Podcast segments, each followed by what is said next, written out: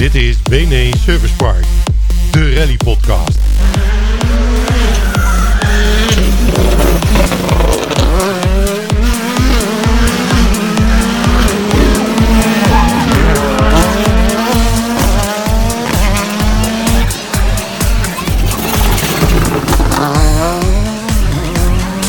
Alles over de rallysport in het BFC, het Belgische Nederlands rallykampioenschap. Je hoort het in BNE Service Park. Uw gastheer Björn de Gan en Marco Schillemans.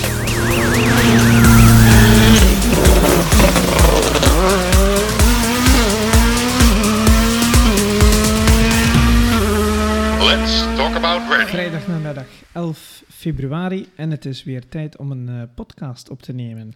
Ja, we zijn een weekje later dan, eh, dan dat we eerst gepland hadden, maar dat heeft dan te maken met eh, waar veel mensen tegenaan lopen met coronabesmettingen en dergelijke. En we hebben dan toch geen risico's willen nemen. Nee, Eh, daarom. Maar alles goed nu in de familie? Ja, zeker, eh, absoluut. Gelukkig wel, hè? Ja, Ja, ja, ja, ja, Mooi. En je ziet er zelf nog goed uit, maar je hebt ook geen corona gehad. Hè? Dus, Nee hoor, nee hoor. Je bent nog gespaard gebleven tot nu toe. Ja, gelukkig, gelukkig wel. En ja, die coronakilo's, die had ik voor corona ook al. Dus wat dat Maar daar- is niks aan de hand. Nee. Zeg, wat ik je nog wou vragen de vorige keer. Ja, je had een soort verrassingsvraag. Ik, ik heb geen idee welke Ja. kant je op gaat. Ja. Maar als ik je zo zie kijken, dan, dan denk ik van nou, wat gaan we weer krijgen? Ja, wordt, want ik weet dat je het heel druk hebt momenteel met een aantal Ja. activiteiten. Wordt zo meteen duidelijk voor de luisteraars. Mhm. Maar word jij nu eigenlijk burgemeester of niet?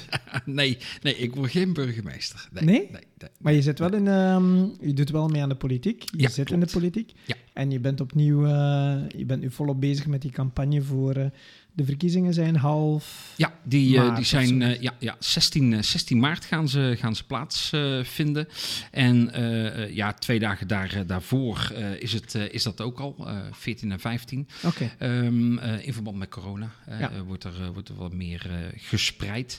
Ehm, en ja, inderdaad, ik, eh, ik mag weer eh, kandidaat zijn eh, voor eh, de gemeenteraad in eh, de gemeente Roosendaal. Oh, kijk eens dus aan. eh, dat is dan eh, eh, ja, eigenlijk bij Essen, net, net over de grens, daar eh, Mhm. in een dorpje, daar, eh, daar woon ik. Nou ja, daar weet je alles van. Ah, oké, Ja, in eh, de heerlijkheid Nispen. Ja, Dus dat is een onderdeel van de gemeente Roosendaal. En eh, daar voor, de, voor de Roosendaalse lijst. Een lokale politieke partij. Eh, daar eh, ben ik eh, een van de kandidaat-raadsleden. En ik, ik mag op nummer 4 staan. Dus, Oh, dat is een plaats die eigenlijk wel mogelijkheid geeft om eh, wat wij dan in België schepen Ja, noemt. maar jullie is wethouder, dacht ik. Ja, wet, wethouder is, is, Is- dat. Maar is, die ambities die heb ik echt niet. Dus nee hoor. Nee, want Nee, dat, nee, nee. dat wordt dan een fulltime job als Ja, je dat zou ja, doen? ja, zeker, zeker Roosendaal is dat fulltime. Grote verantwoordelijkheid ook. En, Ja, en je hebt een heel verantwoordelijke job op dit moment. Ik heb een, eh, ik heb- nou, buiten dat, maar ook een, een hele leuke baan, vind ik. Ja. En, eh, ja, dat, dat, eh, daar kan ik heel mijn ziel en zaligheid in, in kwijt. Dus nee hoor. die- Politiek on the side. Precies. Dat is eigenlijk... Ja. Ja, daarom. Het is, en de rally-podcast, je moet daar ook tijd ja, voor hebben. Hè. Dat is daarom, daarom, toch wel een heel belangrijk figuur. Zeker. Hey, eh, want jij, jij bent ook eh, lekker, eh, lekker bezig eh, geweest. Eh, ehm, ik zag wat, wat fotootjes en dergelijke voorbij komen. En we hadden natuurlijk in onze laatste podcast er ook al over. Over de cursus Rally Navigator bij, bij de KNAF. Maar het was ook de gevorderde versie. Hè? Ja. Kun je misschien nog eens even een beetje toelichten wat, wa- wat het is? Ja, het is eigenlijk verder ehm, brouwend of breiend op wat ik al online deed. Mhm. Hè, We hebben, eh, nu hebben we een online gedeelte, maar hebben we ook een volledige praktijkdag, waarbij dat de mensen ook een proef gaan opschrijven, zelfs als navigator. En dan gaan we daarover verder discussiëren, bekijken we alle notesystemen die bestaan en de finesses om in de notes eh, nog optimaler te maken, hoe je ook omgaat met, eh, met piloot en dergelijke, wordt een hele, dag, een hele dag over eh, een workshop gehouden. Mhm. En dan gaan de mensen op het einde van de dag nog eens proeven maken met al die ervaringen erbij. En het is, ja, het is een, heel, een hele dag van opbouwen, ehm, met voorafgaand dan ook nog een drie uur online Hm. eh, gebeuren. Maar ja, het is, het is zeer goed gelopen. Ik ben super content met de reacties ja. en hoe het ook... eh, hoe het ook gelopen is. Eh, we hadden een full house, want we hadden gemikt op maximaal 10. We hadden uiteindelijk 11 deelnemers. Oké, oké. Eh, die zat ook in 1, 2, 3 vol. Dus vandaar dat we ook al Veel- een veel- tweede, een tweede ehm, cursus gepland staat. Dat is eh, begin april. Dus voor zij die het willen weten, op 23 maart gaat de avondsessie door. En op zondag 3 april hebben we dan de praktijkdag.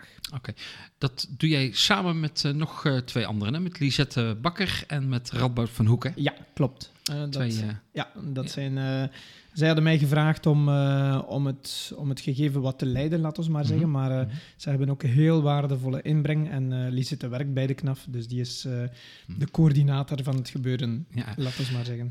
Jullie zijn niet alle drie een, eenzelfde soort navigator. Daar zit, daar zit verschil in. Absoluut. daarom zeggen we ook in de inleiding, we hebben 75 jaar navigatorervaring gebundeld. En het is heel leuk om, uh, dat hebben wij ook in de voorbereiding gedaan. We hebben gekeken hoe werkt de ene, hoe werkt de ander, mm -hmm. wat kunnen we van elkaar nog leren. Dus het is ook gewoon heel leerrijk, zelfs voor, voor beginners. Um, de, die zijn ook wel op hun plaats, um, maar die krijgen dan wel heel veel te verwerken. Um, mensen die uh, een beperkte ervaring hebben, kunnen uh, er heel veel van leren. En zelfs heel ervaren mensen kunnen er heel veel ja, van leren. Ja, ja, want ik, ik, ik heb begrepen dat uh, ja, de navigator eigenlijk van, van Timo van der Marel, Erwin Berghoff, dat hij er ook bij was. Ja, daar schrokken we eigenlijk wel van dat hij, dat hij zich ingeschreven had. Want we hadden zoiets van, Erwin? Ja. Ik bedoel, als je nu spreekt van een van de meer ervaren mannen of meest ervaren mannen van Nederland, dan zal hij er wel bij zijn met WK-ervaring en dergelijke. Dus we waren eigenlijk heel benieuwd ook hoe hij die anderhalve dag zou beleven. En uh, ja, ik kon het niet laten. Ik had mijn uh, recorder mee. En dan kon ik het toch niet laten om op het einde van de dag even te polsen. Eerst en vooral wat hij er deed en wat hij ervan vond. Nou, kijk, het is natuurlijk niet de standaard inschrijving waarschijnlijk dat Erwin Berghoff op de lijst staat. Maar goed, ik ben van mening dat je altijd nog wat kan leren en dat je nooit uitgeleerd bent. Dus uh, ik bedoel, ik zal degene zijn in het veld die het minste, het minste echt geleerd heeft om erbij te zijn. Maar ik kan je wel bevestigen dat er ook dingen voor mij zijn die zijn blijven hangen waar ik ook verbeteringen zal toepassen. Ja. Hoe kijk je nu op deze gevorderde cursus uh, terug voor, uh, voor iedere navigator? Ja, het is gewoon heel leuk, omdat er zijn natuurlijk mensen bij die heel weinig ervaring hadden. En er zitten mensen bij die heel veel ervaring hadden. Maar het was gewoon voor iedereen toegankelijk. En iedereen heeft zo zijn dingen geleerd. En uh, dat is gewoon heel mooi om te zien dat iedereen een stapjes kan zetten. En dat het voor iedereen gewoon een goede, een goede actie was. Ja. En hoe zou je de cursus nu zelf omschrijven eigenlijk? Hoe, vanuit het standpunt dat je beleefd hebt? Het is dat er heel veel dingen worden gedeeld, maar dat er natuurlijk, je mag je eigen keuzes maken. Dus er worden gewoon allemaal handvaten gegeven die je kan gebruiken, maar dan word je niks verplicht. Weet je, als je kijkt naar degene, de drie mensen die de cursus gegeven hebben, Radboud, Lisette en Björn, doen alles op een eigen manier. De een zegt ik vind dit fijn, de ander zegt ik vind het niet fijn, weet je wel. Maar omdat je alles meemaakt en alles meekrijgt wat iedereen doet, kan je daar zelf de keuzes in maken wat je zelf fijn vindt. En dat is gewoon uh, ja, heel, heel plezierig. Dus een aanrader. Ik vind van wel. Mooi om eigenlijk uh, zo uh, Erwin zo, zo enthousiast eigenlijk erover horen praten. Hij, hij, en zelfs uh, hij heeft dus nog wat, wat dingetjes ervan van opgepikt. Hè. Soms is het ook misschien wel een keer een, ja, een bevestiging ja. dat, je, dat je dingen ja. goed doet. Voor hem, was het, voor hem was het uiteraard meer zichzelf kunnen in vraag stellen. Waar kan hij nog fine-tunen? En, ja. maar hij was wel... Ik, ik, ik was heel blij om hem eens op die manier te zien. Want ja. ik ken hem wel van in de omgang, maar je kent natuurlijk niet hoe gedreven dat mensen zijn, of, of toch niet altijd. Maar ik kan je vertellen dat hij echt wel uh, ja, gepassioneerd en daar echt aanwezig zat om, om dingen te leren. En het siert eigenlijk zo'n persoon met zoveel ervaring om toch te zeggen van, weet je wat, de cursus, ik ga nog even volgen, je weet nooit wat je opsteekt. Ja. Dus um, ja, iedereen welkom zou ik zeggen de volgende keer. Hoe kunnen ze zich aanmelden? Via de KNAP, de KNAP-website. Oh, okay. Of uh, Lisette Bakker contacteren, of mezelf, maakt niet uit. Dan verwijs ik hen toch door naar uh, Lisette. Maar gewoon op de KNAP. Uh, het is voor alle mensen met licentie. Um, en ja, ik hoop opnieuw op een full house. Ja, 23 maart dus de digitale sessie. En op zondag 3 april de praktijk. Ja, en we hebben echt, uh, het is echt fun ook uh, voor, voor de deelnemers ook. We maken er gewoon een gezellige, fijne, interessante dag van. Dus Kijk. leuk om te doen. Mooi, uh, mooi om te horen. Ja. Goed, we hebben ook uh, deze keer hebben een aanvulling uh, van uh, Anton Dupont. Ja, die, die stuurt ons Vaste fan, vaak. Ja, ja, ja, die stuurt. ja, die is van heel veel op de hoogte ook. En, dat is altijd fijn, hè? Als, ja. als mensen zeg maar ja. ja die, die input geven. Hè? Dus ja, bij deze, we dagen jullie allemaal uit. Joh, heb je iets te vertellen? ook correcties bijvoorbeeld of aanvullingen. Joh, ja. kom ermee. en Absoluut. Dan, en ik word altijd wel op zaken gewezen van Anton. wat ik wel fijn vind. Dus hij had het nu over Grégoire Münster. Mm, ja. uh, die reed nog op het einde van het jaar een rally in Frankrijk, in Devoilu. Uh, en het was de, wij hadden nog de discussie van, ja, heeft hij daar, eh, of met welk type nagelbanden heeft hij gereden? Dus eh, eh, hij reed daar inderdaad met nagelbanden. Maar de FIA-banden, zegt Anton, die hebben kortere nagels en zijn breder dan bijvoorbeeld de banden waar onder andere de tweede van het klassement, de Subaru van Poiso, eh, mee reed. De maakt, als ze smaller zijn en langer de nagels, smallere banden, langere nagels, heb je natuurlijk veel meer gri- grip. Maar eh, Grégoire reed met eh FIA-banden die eventueel in de Monte Carlo zouden gebruikt worden. Eh, en ehm, ja, die smallere die lijken dan meer op de banden die in Zweden worden gebruikt. En hij dacht ook nog dat Griazin op diezelfde stond als Münster, eh, maar dat ben ik niet helemaal zeker. Ehm, want ja, in ieder geval, Münster was er om te testen. En uiteindelijk heeft hij het ook goed gedaan in de Monte Carlo, maar daar komen we zo meteen op. Mooie aanvulling eh, dus eh, op eh, onze podcast. Ja, en inmiddels krijgen we af en toe ook wat, wat nieuwe namen door van, van mensen die onze podcast beluisteren. Daar zijn we heel enthousiast over. Leuk dat Ja. jullie berichtjes sturen. Dat is onder andere Wolbertie Ruiter. En dat is leuk, want die, die heeft ook geschreven... leuke en interessante podcast. En dan een dikke duim erbij en goed bezig mannen. En Wolbertie, dat, Dat is is de de- vader. De papa, Papa. van eh, Joyce, ja. Ja, Joyce had precies, ook op... eh, eh, Joyce hebben we verkozen tot Nederlandse Ja. rallykampioene. hè. En Joyce was ook trouwens op, op de cursus. Ja, ja leuk hè? Nou, Ja. Komen we straks nog we eh, in ieder geval eventjes op, eh, op terug. Ja, en dan Ruk Buurman, ja, die moeten we toch eens eventjes wat strenger gaan aanspreken, denk ik. hij, eh, hij reageerde op onze podcast, want dit was natuurlijk de vorige keer iets of wat uit de hand gelopen. Hij, hij duurde zo wat twee uur, zeg maar. En schrijft hij, kijk, twee uur, dat staat gewoon niet in mijn contract. Dus uit protest haak ik gewoon na een uurtje af. Met een Ja, wat vette- gaan we daarmee doen? Met een vette knipoog erachter. Ja, Rick, ehm, je kan maar zien dat je vanaf nu alles uit, eh, uitluistert. Want eh, We zullen hem daar misschien nog eens eventjes op eh, gaan bevragen. Gaat goed komen. En dan eh, ja, Emiel eh, Brinkman, hè? de mannen van Arcane Racing voor de volgende editie. Het is fantastisch toch, hè? die Dakar eigen auto. Nou, dat, dat gaat denk ik nog wel een keertje goed komen. ja, we, we hebben in ieder geval al de afspraak met Hans, of ik heb de afspraak met Hans dat we het doen. Alleen, ja, die wijs die is nooit in zijn kot, jong. Die zit nu weer in Zweden met driftcursus en Ja, zo. Dus ja, ja, die komt ergens deze maand naar huis toe, heb ik van, eh, van hem en, en eh, Vivienne, zijn vrouw, begrepen. En dan gaan we eens kijken wanneer het eventueel kan ingepland worden. Maar goed, jij hebt het ook druk, dus we gaan... eh, misschien moeten we, zal het al half zomer zijn als we het doen, nou ja. maar we gaan het toch doen. Ja, in, in Nederland zeggen we altijd van wat in het vat zit, verzuurt niet. Kennen jullie die uitdrukking? Nee, maar Nee? ik zie meteen wat Ja. je bedoelt. Ja, ik denk aan wijn of bier. Ja, bijvoorbeeld. voilà. Ja, de link is gelegd. Dus dat, gaat, dat gaat helemaal goed komen. Ja, dan gaan we toch nog even terug naar, eh, naar januari. Hè. Er is wel wat activiteit geweest. Eh, Twee, ja, eigenlijk samengevat, twee grote wedstrijden. Dakar, hè. daar zijn we vorig jaar met de eerste podcast helemaal mee begonnen. Ja. En dan eh, komen we nog even terug op het WRC Monte Carlo. En dan hier en daar nog wat zaken en voorbeschouwingen. Maar eerst eens even ehm, naar Dakar. Saudi-Arabië, hè? Ja, ik vind het nog altijd bizar dat we zeggen Dakar en dan zitten we in Saoedi-Arabië. Ehm, mensen trouwens die, ehm, eh, die er niks van af weten en dan zeg je van eh, ja, ik eh, kijk naar Dakar en ja, Dakar is al in Afrika. Mhm. Nee, Saoedi-Arabië. Ja, ja, Ja, dan- ja, goed. Hè? Dus, ehm, De wedstrijd bestaat uit een proloog met 12 etappes. In totaal 8400 kilometer. Ja, dat is een hoop, hè. 8400. Ik, Er zijn, er zijn erbij die, eh, die het op een jaar niet rijden, zeg maar. klopt. En die mannen doen het in, eh, in, ja, in twee weken, ja, laten we maar zeggen. ja. De helft was tegen de klok. En ja, de crisis, eh, de laatste jaren was het toch wat minder qua deelnemers. Maar dit jaar zaten alle categorieën gewoon vol. Volgeboekt. Ja, full house. Ja, mensen, mensen wilden weer, hè? Wilden, Ja. wilden weer gewoon eh, lekker er eh, tegenaan. En eh, ja, kon natuurlijk ook weer even. Absoluut. En ook zowel vanuit België als Nederland waren er heel veel deelnemers, meer dan ooit. eh, of meer dan ooit. In de Belgen heb ik het individueel kunnen tellen. 37 Belgen stonden aan de start. Dat was het hoogste aantal sinds 2007. Zo.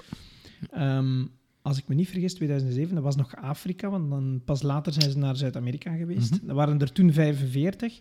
En om een vergelijking te maken, vorig jaar eh, konden we maar 11 Belgen noemen. Ja, ja. Dus 11 naar 37. Ja, dat is eh, enorm. Ja, en ik heb niet de individuele aantallen, maar ik weet wel dat er 29 Nederlandse teams. Dus ja, je mag dan minimaal twee. Dus dan zit je bijna aan eh, boven de 50 man die vanuit Nederland er naar toegetrokken zijn.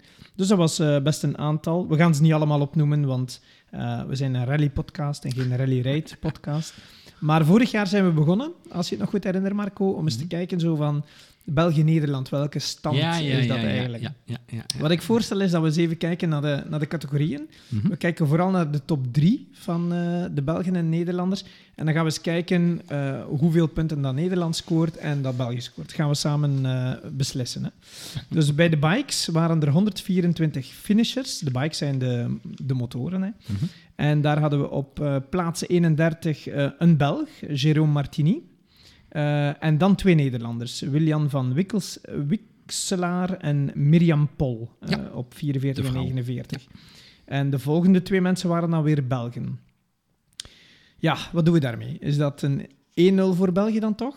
Ja, ja. Hè? 1-0 ja, voor ja, België? Ja, ja, ja. Dus 1-0, voilà. Dan gaan we naar de auto's. Hè? Ehm, even bijvermelden, 72 finishers. En eigenlijk, eh, we hadden wel een fantastische primeur in, eh in rallyrijd. Eh, Audi die was er met de Ja. eerste hybride ehm, auto ooit in rallyrijd. Dat is eigenlijk een combi van een elektromotor met, de- met een interne verbrandingsmotor, die voorheen werd gebruikt in, eh, in de DTM. Dus echt wel eh, ja, een bom van een auto. Maar eh, ze hadden ook wel wat aanpassingsproblemen, vooral in het begin. En op dag drie waren eigenlijk de kansen op de zegen al weg Ja. door allerlei problemen. Maar uiteindelijk ehm, was het toch Sainz die met de eer ging weglopen van eerste dagwinnaar. En ja, ik denk tegen het einde van de reis hadden ze vier dagzeges binnen, vooral in het tweede deel. En eh, op stage 8 hadden ze er zelfs drie bij de eerste vijf. Dus uh, ja, was, was, was echt een goede beurt van, uh, van Audi. Daar gaan we, die komen zeker terug om te winnen. Ja, de, de top drie, vooraleer dat we gaan kijken naar de uitslag België-Nederland. Top drie gewonnen door uh, Nasser Alati en uh, Mathieu Baumel, de Fransman Mathieu Baumel. Um, hun vierde zege al ja. in Dakar. Dus Knap, begint te tellen, ja. absoluut. Kom ik zo meteen nog even op Nasser terug. Um, tweede is onze, ik wou zeggen, aloude Sebastian Lub. Maar wat hij in de maand januari en, en tot niet nu normaal, aan het doen is... is ik dacht dat hij op pensioen was, maar ik, dat is dus niet. Dat dacht ik ook, joh. Ik denk van, nou, die, die, die gaat gewoon nog eens eventjes... Uh, ja, even lekker rustig op zijn gemak. Nog eens even wel leuke dingen doen, maar... Nou, dat uh, uh, leuke dingen doen uh, wel, maar op zijn gemakkie niet nee, echt. Nee, nee, hij is, hij is gewoon fulltime terug, die man. Ja, ja absoluut. want daarna is hij meteen doorgetrokken naar Monte Carlo. Daar gaan ja, we zo meteen nog op terug. En er is ook nog de Race of the Champions geweest afgelopen weekend. Ook nog eens. En daar komen we zo meteen ook nog even op terug. Um, belangrijker was dat naast Sébastien hè, dus het verhaal van uh, Daniel Elena die aan de kant was gezet, uh, dat hebben we vorig jaar al gebracht. En uh, hij was vervangen door een Belg, ja. Fabian Lurquin, um, gereputeerd op het vlak van navigatie in, in Dakar. En die zijn dus tweede geworden. Dus wij hebben een Belg op de tweede plek. Beste Marco, Fantastisch, ja, hè? Ik zie geen Nederlanders staan in de top 3, hè? Maar, ik, heb, uh, ik heb al een tweetje gezet. Ja, ja. het wordt een 2-0 voor België, denk ik. Hè? Ja. Um, Lup, uh, dat is voor de tweede keer dat hij tweede wordt. Dat was ook al zo in uh, 2017. Dus hij moet nog eens terugkomen om te winnen. Dat zal ook mm -hmm. wel zijn doel zijn. En Yazid Al-Raji, een uh, Saoedi, die, uh, die is derde geworden met Michael Orr, de Brit. En dat was zijn eerste podium. Hè. Hij was al vierde in 2020. Um, ik heb ooit eens uh, in Griekenland, heb ik nog verteld in de podcast, ooit eens met hem uh, de verkenningen gedaan en getest. Maar de wedstrijd ah, ja. Ja. Dan, uh, is dan niet doorgegaan van ja. zijn kant. Hij was, was ziek. maar hij, heeft een, ja, hij bewijst wel dat hij een rallyrijd best uit de voeten kan. Hm. Ja, en wat, wat, wat hij eigenlijk ook bijzonder is aan Nalati, hij heeft een groot verleden in de rally. Ik denk dat hij ondertussen, weet ik veel, veertien keer Middle East kampioen is of zo. Uh, ook in het WRC gereden, in het WRC 2 en dergelijke. Maar hij is, heeft ook een bronzen uh, Olympische medaille. Ja, ja, ja, ja, ja. Uh, weet jij voor welke discipline? nee, ik wist het niet. Eh, maar ik, eh, eh, eh, ja, ik, ik zag het hier staan. Ja. zeg het maar. Kleiduifschieten in eh 2012, hè? Ja. Bronzen medaille. Bronzen ja, prachtig toch? Ja. Hè, dat, eh, En hij wordt in Dakar, eh, sorry, in Dakar, in eh, Qatar, waar hij vandaan is, mhm. wordt hij vooral geroemd omwille daarvan. mm, Omwille van die bronzen medaille. Oké. Ja. Ja, heeft. Hem, eh, heeft hem nog gezegd. Typisch? Maar als je gewoon gaat kijken naar het palmarès, ik heb het hier, eh, of we hebben het hier voor ons liggen. Ja. Sinds, eh, eens even kijken, sinds 2014, laat ons maar zeggen, Mhm. staat hij op één keer na afgebroken, eh, onafgebroken op het podium. Derde, eerste, tweede, Ja, dit not 2010 finish. zelfs al. Ja. Ja. Ja, Ja, oh nee, nee, vierde. Ja, het was je vierde. En dan ja, ja. De, de laatste vijf jaar. Tweede, eerste, tweede, tweede, eerste. Ja, ja, ja. Die is bezig Knap, aan een heel, Knap. Heel eh, mooie reeks. Komt nog niet aan de palmarès van eh, Peter Hansel, maar, eh, Maar goed. Het, is, eh, het is heel knap eh, wat hij doet. Ja. En dus zo was eh, Toyota opnieuw de grote zegevierder van, eh, van deze Dakar. Ze staken er toch een beetje met kop en schouders eh, bovenuit. En als we spreken over Toyota, dan hebben we eigenlijk ook te spreken over Bernard ten Brinke, de Ja. eerste Nederlander. Ehm, op plaats 17. Ja, dat is een pak minder dan Fabian Lurquin op plaats 2. maar toch zeer goed gedaan eh, van Bernard. Ah, eigenlijk, eigenlijk eh, ik, ik vind het wel heel bijzonder hoor, wat hij, eh, wat hij gedaan Ja, heeft. absoluut. Ja. Geen voorbereiding, eigenlijk gewoon in die auto eh, gestapt en eh, eh, gewoon, gewoon gaan. En eh, zeker de eerste dagen had hij daar best wel last van. Maar daarna had ik het idee van, joh, ja, eh, hij, heeft, eh, hij heeft nergens meer last van. Hij, hij, hij gaat gewoon. En eh, ja, dan, dan, dan doet hij het ook, zie je wel. Dus, nou ja. Ja, vijf keer, in, vijf keer in de top 10 hè, was Ja. hij toch zonder voorbereiding. En ehm, hij had al twee keer een zevende plaats. En hij is ook de la- zeven, algemeen dan bedoel ik. Ja. En hij was ook de laatste Nederlandse dagwinnaar in Dakar. Dus het is zeker eh, eh, niet Mr. Nobody Nee, in, eh, nee, nee. in rally rijd. Laten, laten we hopen dat, eh, dat Van Loon eh, volgend jaar er is, maar dat Ten Brinke dan ook weer eh, opnieuw in staat. Ja, absoluut. Hè, want hij zijn. Mooi hier eh. Erik. Erik van Loon, Ja. hè, omwille Ja. van coronabesmetting. Ja, ja, ook wel wat hoor. Hè, dan, dan, dan heb je alles helemaal voor elkaar. Dan, dan, dan hè, tot in de, eh, ja, de puntjes verzorgd. En dan ben je daar. En dan, ja, dan, dan kun je niet meedoen. Ja, eh, eh, voor zover ik Erik een beetje ken, hij zal het ergens wel kunnen plaatsen. Het is ook een man die zaken doet en die wel tegen een stootje kan, maar hij zal toch wel fel gebaald hebben, denk ik. Ja, joh. Ik, ik, ik snap dat, dat, dat hij zakelijk inderdaad misschien wel tegen een stootje kan en dat soort dingen. Maar dit, Ja, daar- ja, ja. joh, dat, Je wil daar toch rijden. bedoel, daar, ja, daar, Ja. daar kijk je het hele jaar naar uit. Ja, daar werk je naartoe Ja, daar werk en, je eh, naartoe. En dan ja. eh, op, het, eh, op het hoogtepunt dan, ja, niet. Ja, goed. Nou, Dan, ma- dan mag je niet op het hoogtepunt. ja, zoiets. En dan, ja, laten we zeggen, de derde in de rij. We hebben Fabian Lurquin tweede, dan Bernard ten Brinke, of zeventiende. en dan 33ste waren vader en zoon Imschoot. Erwin Imschoot met eh, Olivier, of Olivier eh, Imschoot. En dat zijn eh, terug Belgen. Dus ja, een 2-0 is hier op zijn plaats, denk ik. Hè?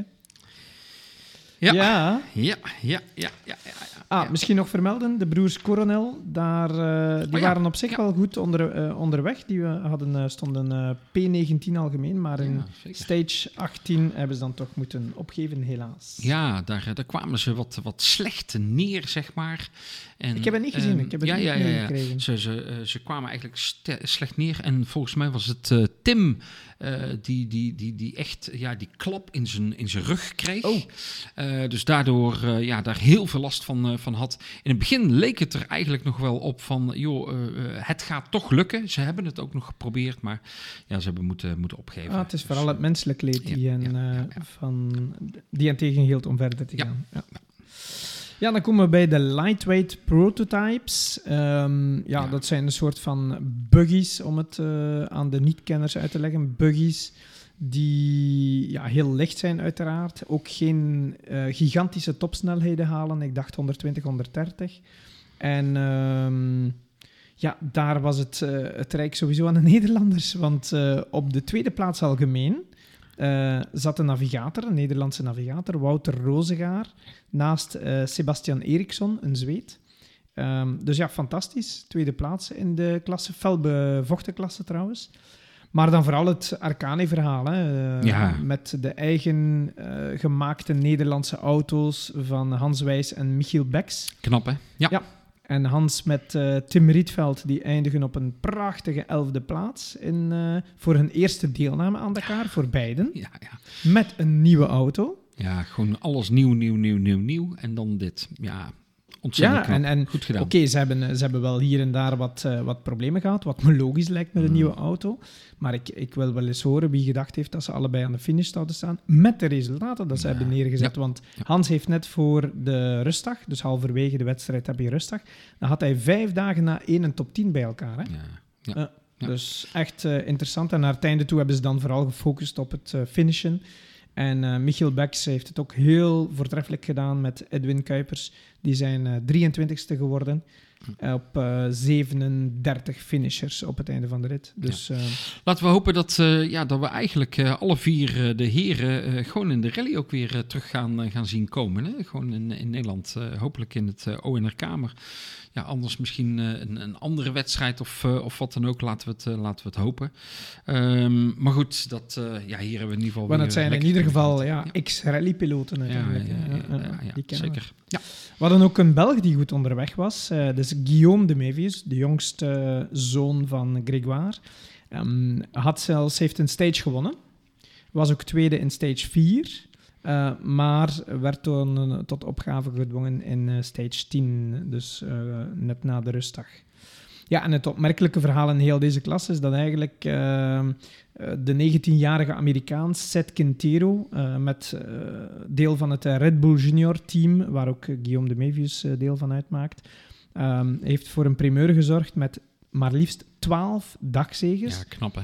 Ja, alleen verliest hij op één dag zoveel dat hij niet wint. Hm. Ehm, hij was vorig jaar de jongste dagwinnaar. Wint nu het meeste dagzegers ooit in, in alle klasses heen in Dakar. Niemand heeft hem daarvoor gedaan. En nu is de vraag natuurlijk, wordt hij misschien de jongste Dakar-winnaar in een klasse volgend jaar? Dus, ehm, Ja. Zou, eh, zou mooi zijn hè. Dus. ja. Maar heel eventjes, eh, volgens mij hoor ik een 2-1 nu. ja, ik denk dat daar geen discussie kan over bestaan. Ja, hè? Dus eh, een 2-1 voor, eh, nog steeds voor België, Nederland. Ja. Goed, maar eh, ja. Ja, dan die gaan 1 we... die staat er in ieder Die geval. één die vast. staat er, ja, absoluut. Dan gaan we naar de SSV. Eh, dat zijn eigenlijk ook eh, de buggies, maar dan niet de lightweights. eh, om het heel kort door de bocht eh, uit te leggen. En daar hebben we een Nederlands team eh, als eerstgeplaatste van eh, de BNE-piloten op een 19e plaat, eh, plaats. Paul Spierings en Jan-Pieter van der Stelt. Tweede plaats, op plaats 26 algemeen, Jan de Witte Nederlander met Serge Bruinkens. Waar ik trouwens nu workshops mee gedaan heb. Die is werkzaam bij Porsche in België. Ah, kijk. Dus ik kwam leuk. hem op die manier ook tegen. Was, was fijn. En dan hebben we terug eh, ja, nog twee Nederlandse teams. Dus ja, hier moeten we ook duidelijk... eh, ik denk dat we dan een gelijke stand... 2-2 hoor ik, hè? Ja, oké, goed. Ja, ja, ja, ja, ja. Dan eh, gaan we naar de trucks. 33. Ja, ja, ja, ja, ja. Ja, dat is mooi. Dat is mooi. Dan gaan we naar de trucks. 33 finishers. En... ehm, ja, Even kijken, wat, wat of, zie of bovenaan anders, staan? of anders gaan we die klas overslaan. Dan gaan we gewoon naar de classics. Of... Nee? Nee, Nee, toch niet? Nee, Nee. nee, je moet wel een beetje Ja. volgorde vasthouden. Ja, oké. Ehm, op plaats 5 hebben we Janus van Kasteren. Dat klinkt toch Even heel kijken. Belgisch, hè? Waar komt hij vandaan? Van, Be- België, denk ik. Janus van Kasteren. Marcel Snijder? Ja, nee, dan toch maar Nederland, ja. Zij zijn eh, vi- vijfde algemeen geworden met de Iveco van Team de Rooij. En ja, het mooie eraan is dat zij de eerste DAF zijn, of sorry, de eerste Iveco, vroeger was het DAF, hè, Eh, dat zij de eerste Iveco zijn na vier, na vier keer Kamas. Kamas die een beetje de laatste jaren eh, onoverwinnelijk lijkt in, eh, bij de trucks. Ja, Dus, eh, maar dan toch een ja maar Jan, van, eh, Jannes heeft gewoon echt verschrikkelijk hard gereden. Ja, ja. Dat, eh, die, die, kijk, eh Janus die, die heeft er gewoon ook nog een, ja, gewoon een normale baan. Die mannen Ja, van, van, eh, van, van Kamas, ja, zijn eigenlijk gewoon beroeps, eh, beroepsrijders. Hè? Dus Klopt. dat, eh, nee, gewoon fantastisch eh, goed gedaan, die jongens. Ja. Ja, en Team Drooi had nog een aantal Ja. auto's in de top, in de top 10. Ehm, op 6 Martin van den Brink. Peter Willemsen en Bernard der Kinderen.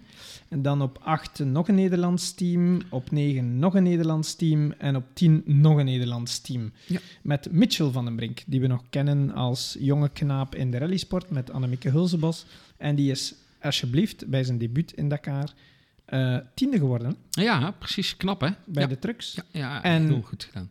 Een andere rallyrijder die we nog kennen, Gert Huzink, die is 29ste geworden. Dus ja, helaas allemaal Nederlanders Ja, op de geen Belgen. Dus Ja, nee, ja, nee, nee. Ik hoor een... eh, En Twee, drie, hè? ja. Ja, ja. Ja, dan rest er nog één klasse om het eventueel van de Belgische kant goed te maken. eh, en dat zijn de Classics. Eh, die is ook populairder en populairder aan het worden. Dus het tweede jaar dan nu de Classics. En de Classics zijn eigenlijk ehm, ja, de oude auto's. Ik zou ja, die horen er eigenlijk gewoon niet bij. eh, die horen er niet bij. En daar is, een, eh, daar is het, eh, een Belgisch team, Tom de Leeuw met Cedric Verijn en Bjorn eh, Burgelman met een vrachtwagen achtste geworden. Dan toch nog een Nederlands team op eh, plaats Ja. 10. En dan opnieuw een Belgisch team met Pascal Verijn en de bekende Vlaming, Koen eh, zanger Koen Ja. Wouters van Clouseau. Ehm, die toch nog terug eens deelnam na... na ja, die, die heeft het tien keer gereden of zo, hoor. En, Ja, heel en, ehm, vaak heeft hij, eh, heeft hij gereden. Nu, en nu keer. toch nog eens, ze hadden de oude auto nog staan en ze hebben de Jeep van onder het stof gehaald en gaan rijden. En die zijn twaalfde in de Classics geworden. Dus ja, je moet eerlijk zijn, dit is een, eh, een punt toch voor België ook. Hè? Ja, ja, Dus ja, ja. we hebben een onbesliste situatie. Ja, 3-3. Ja. En ik zou Dus- bij God niet durven zeggen, eh, ik denk bij de auto's met Fabian Lurquin op plaats 2 is eh, super knap, maar de vrachtwagens en de lightweights prototype waren dan vol voor, eh, voor Nederland. Ik zou toch een klein voordeel geven voor de Nederlanders die het super, eh, super gedaan hebben in deze Dakar. Laten we het gewoon op een 3-3 houden. Oh, mooi, Ja. mooi. Nou, ben je toch een, eh, een Ja. hele, hele fijne, fijne gast. Ja, Ik ga nog pas Politici, podcast hè? maken met jou. Goed, dat was Dakar. Zit er alweer op. Eh, we gaan Dakar trouwens voor de freaks onder ons maakt nu deel uit van een wereldkampioenschap rallyrijd. Dus ehm, gaan we verder niet bespreken in de podcast. Wij houden het bij Dakar en zeker bij de Belgen en de Nederlanders die naar het eh, Dakar gebeuren gaat. Maar ehm, ja, dat zal voor volgend jaar zijn. Ja, zeker. En dan gaan we ons eh, opmaken, in ieder geval eh, voor eh, Finland. Want, Het is daar, tijd om naar de sneeuw te gaan. Ja, is het precies, niet, Marco? hè? Ja, de jingle bells die hebben we achter ons gelaten, maar gelukkig zijn de wedstrijden wel, wel geweest. Dat was in eerste instantie was dat op 14 en 15 januari de eerste wedstrijd van het Finse kampioenschap wat op de kalender stond. En dan vraag je af, wat gaan wij in Finland gaan zoeken? Ja, precies. De Arctic Lapland Rally. En ja, daar is eh, Kees Burger is, eh, daar eh, naar, naartoe gegaan. Die, ja, die woont daar grotendeels natuurlijk. Maar er was nog, nog iemand anders. En dat was ook Vitali Antonov en Christian van der Rijssen. Die zijn er naar, naartoe, naartoe geweest. Komen we zo meteen nog eventjes op. Dus twee Maar- Nederlandse teams die eigenlijk naar ja. Ja. zowel de eerste als de tweede manche zijn gegaan. Ja, Hè? Die ja. hebben de eerste twee wedstrijden in Finland gereden. Ja, Rovaniemi, dat eh, was eh, ja, de, het, het- ja, de plaats, eh, zeg maar.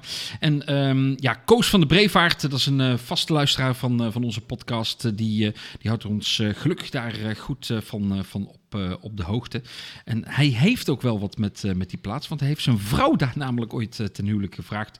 Toen ze met een uh, licentie samen met Kees Burger de Shakedown had gereden. En dat was in 2018. Dus ah, leuk toch, hè? Ja, om, dat, om dat soort dingen te horen. Nou, ehm, eh, Kees die heeft het op zich prima gedaan. Hij was daar 19e algemeen en 14e in de klasse. Een eh, prestatie en een moedig, eh, eh, ja, eh, gewoon hoe dat, dat eh, gegaan is. En eh, ja, leuk, leuk in ieder geval eh, eh, Finland. Want hij, hij, hij zegt het altijd van, joh, Finse mensen, ja, dat zijn, zijn fantastische mensen. Ja. Eh, weet jij trouwens hoe vaak dat hij daar aan de start heeft gestaan? Nee, dat weet ik Twaalf niet. keer. Zo. Ja, Zo. dus Ja. hij is best wel bekend in eh, Ja, Finland hij, met eh, de wedstrijd. Ik, ik wist dat hij een aantal jaar al in Finland reed, maar twaalf keer aan de start van die, van die rally. Dan ben je al even bezig Ja, ja, ja, ja, ja. Ja, we proberen hem eh, juist een beetje in het licht eh, te zetten, hè, die, eh, die Kees Burger. Want ja, ik moet zeggen, voordat we deze podcast Nee, gingen maken, ik, ik had er eigenlijk nog nooit van Nee, gehoord. Nog nooit, dingen. Dus, Nee. mooi dat luisteraars ons dan daar ook van, van op, op de hoogte houden. En het is, het is niet zomaar een wedstrijd, hè, want de Arctic Lapland is... je hebt twee korte proefjes, het is een tweedaags event, maar verder heb je eigenlijk enkel nog proeven tussen de 24 en de 44 kilometer. Ja, precies. sneeuw. Ja, ja, ja. En, en Oh. 180 kilometer per uur gaan ze dus eh, er over, over die stages heen. En dat is echt allemaal sneeuw en ijs. Hè? Dus dat, dat Die gelukzakken, Dat jong. gaat... eh, ja, ja, ja, ja. Ja, ja, ja, ja, ja. Jaloers wat dat betreft. Ja. Ik zit Misschien, misschien moeten we eens een keer eh, met Kees afspreken in Finland. Dat we daar gewoon een podcast opnemen. Ja. Lijkt me ook wel wat. Ja. ja. Maar ja, Ja. Als, jij, als jij in de running bent voor burgemeester, gaat dat niet. Allee. Goed, dan eh, was er eh, ja, nog een wedstrijd eh, in, in Finland. Dat is de Rimi, Riihimäki Rally. Prachtige namen hebben ze dat. Dat klinkt als sushi. ja, zoiets ja. Dat is eigenlijk de thuisrally, begreep ik wel. Want de werkplaats van de Rally Promotion Finland, die is ook daar van Kees Burger dus. Ja. En dit was een korte wedstrijd, één dag. eh, slechts 100 kilometer over acht proeven, dacht ik. Ja, ja. En eh, eh, 4 en 5 eh, februari eh, werd hij eh, gereden. En de zaterdag, dat was een hele bijzondere dag. Want toen was er eh, in Finland een, een waarschuwing dat eh, eigenlijk alle mensen gewoon binnen moesten blijven in verband met de sneeuwstorm. Ja, niet voor corona. Daarom, voor de sneeuwstorm dus echt. En eh, ja, dat betekende dat eh, ja, de stages natuurlijk ook behoorlijk eh, daarin veranderden. En ook wel wat gevaarlijker werden. Maar in Finland, daar wordt er natuurlijk gewoon gereden. Dus, en dat, dat hebben ze daar ook, ook gedaan. Ehm, de meesten die, die zijn daar redelijk goed doorheen gekomen. Maar Kees die is er eh, vanaf eh, geschoven in een, eh, in een sneeuwbank. En normaal gesproken, dan, dan, dan geeft dat ook helemaal niet. Hè? Want dan, dan, ja, dan gaan ze bijvoorbeeld door de bocht in en dan hangen ze ook een beetje tegen die, die sneeuwbanken Of aan even in met, de- met kontje. Hè? Even in de achteruit en dan hè, Ja, precies. Maar, Maar ditmaal zat er in de sneeuwbank een boomstronk. Nou, Ja. Heel, veel, heel veel schade dus aan, aan de auto. Kon ook niet meer gerepareerd worden, dus ze zijn uitgevallen. Ja. Helaas. heb je enig idee of hij het volledig kampioenschap rijdt? Of, eh, Ehm, weet ik niet, maar dat, eh, dat kan eh, Koos wellicht eh, ons nog wel eh, voor de Ja. volgende dus podcast Koos, als je dit hoort, gaan- dan eh, ja. update ons Ja. even of hij het volledig kampioenschap rijdt. Ja, want hij, hij gaat dat eh, waarschijnlijk eh, misschien ons wel laten weten rechtstreeks vanuit Finland. Want hij gaat eh, binnenkort daar naartoe eh, voor de Finse rallycursus daar in de Tupo Vara, de geboorteplaats van Ari Vatanen. Een prachtige trek die daar is. En eh, daar gaat hij eh, overigens, eh, daar gaat Kees en zijn vrouw Petra, die gaan daar ook rijden.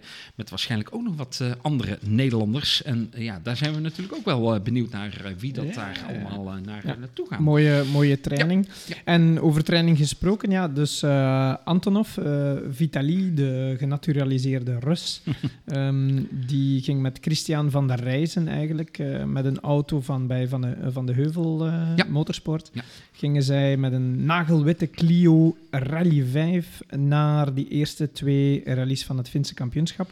Ja, om te leren, denk ik. Hè? Ehm, Ja. Want de tijden waren helemaal niet super, maar dat was ook, denk ik, helemaal niet de insteek. Uh, maar je doet zo'n gigantische uh, ervaring op uh, door het rijden op deze ondergrond die hij misschien nog nooit heeft gezien, uh, laat staan op gereden. Dus, maar hij is twee keer gefinished. uh, verder in het pak, ook een kleine auto. Uh, maar de prioriteit zal helemaal uh, gelegen hebben op het leren. Dus, ja, uh, absoluut. Ja. Allemaal natuurlijk ondersteund door uh, Heuvel Motorsport, Barneveld, die, die jongens van, uh, van Van de Heuvel uh, natuurlijk. Uh, en daar zullen ze ook, heb ik begrepen, de komende weken te, allemaal zijn. Dus daar, daar ja. gaan wellicht nog wel wat meer Nederlandse rallyrijders die, die kant om op ja, te trainen, te oefenen en te leren. En daar horen we dan wel iets van in het Nederlands kampioenschap, hopelijk. Hè? Ja, hopelijk, hopelijk wel. Ja, ja, zeker. Dan Goed. het WRC, hè? Monte Dan- Carlo, de eerste wedstrijd eh, in het eh, kampioenschap. Als je zegt maand januari en je denkt aan rally, dan kan je ook niet anders dan denken aan Monte Carlo, Monte inderdaad. En dat was het aftrappen van, de, eh, van het 50ste WRC-seizoen trouwens. Ja, 50 al? Ja. Wat worden we toch oud? Ah ja, wij hebben er niks mee te maken. Eh, nee, dus eh 50 jaar dat we een wereldkampioenschap rally hebben, is dus gestart in eh 72, als ik goed kan terugtellen. Ehm, en het was ook de negende editie van de Monte Carlo, eerste keer verreden in 1911. Zo. Goh, Ja. dat is al een tijdje terug, hè? Ja, Een paar keer een stilgelegen paar dagen geleden. Ja. een paar, een paar jaar geleden, ja. Het was ook een heel speciaal begin van, het, eh, van, van dit seizoen. hè. 50ste, 9ste, allemaal ronde getallen. Maar er is ook een nieuwe generatie van rallywagens. We gaan niet in detail treden, het gaat om de hybride wagen. Dus ze rijden nog steeds met de verbrandingsauto, maar ondersteund door een elektrische ehm, eh, of een elektromotor. En ze kunnen soms ook op korte stukjes, eh, het zij in een verbinding, op een verbindingsstuk in een dorp of op, de, eh, op het servicepark, rijden ze dan ook full elektrisch. Dus het was wel heel spannend om te zien hoe dit allemaal zou verlopen, hoe betrouwbaar ze waren, hoe de verhoudingen zijn. Want het is altijd zo, een nieuw reglement zorgt dan, ehm, ja, nivelleert dan eigenlijk een beetje terug de verhoudingen tussen de teams. Dus ik vond het eigenlijk zelf wel heel boeiend om, eh, om, om te kijken. En het zal boeiend zijn om in het jaar die evolutie te volgen. Het eerste jaar is altijd heel spannend. Ehm, het is ook zo dat het reglement pas op het eh, laat in het seizoen helemaal is eh, definitief bekend geworden. Dus ze, waren ook, eh, ze zijn maar laat met de laatste reglementen aan de slag kunnen gaan. Het heeft geen nieuwe constructeurs opge- opgeleverd. Dus Nee, we hebben opnieuw... Ja, eigenlijk wel. Dat Ja. was Ja. ergens wel de hoop die Ja. er was. Maar ehm, het zijn terug de drie grote teams Toyota, Hyundai, Ford. Ford heeft wel meer steun vanuit Amerika, heb ik nu begrepen. Ehm, daar waren ze ook vroeg begonnen met de ontwikkeling. En eh, ja, dat heeft ook eh, opgeleverd, maar daar komen we zo meteen op. En ook eh, terug van, eh, van vooral Belgische zijde, zou ik zeggen, waren er heel wat mensen afgezakt naar het zuiden van Frankrijk. Ehm, van Nederland hadden we ook iemand, onze vaste gast in eh, Ja, Monte Carlo. zeker, zeker. Ja, Henk Vossen die, eh, die zou normaal gesproken daar, eh, daar gaan eh, rijden.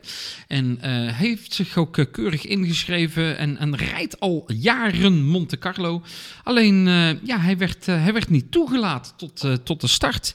Ehm, eh, heeft eh, eh, verschillende keren geprobeerd om, eh, om telefonisch, via e-mail, eh, contact te krijgen. Hè, van, joh, ja, ik, ik kom dan toch al wel een eh, verschrikkelijk aantal jaren. Traditie, noem het allemaal maar op. Alles uit de kast getrokken, maar ja, helaas. Te veel aanvragen en ja, te weinig plaatsen. Ja, maar dat komt ervan als je te vaak grappen over Fransmannen vertelt, hè, jullie Nederlanders. Ja, dan, dan krijg je wel eens de rekening gepresenteerd. Hier is het gebeurd. Dus ze hebben gewoon de lijst bekeken en moesten mensen uit. Dan zeggen ze, oh, er staat een Nederlander tussen, die gooien we er gewoon uit. Ja. Ik, eh, ik hoop dat het anders is.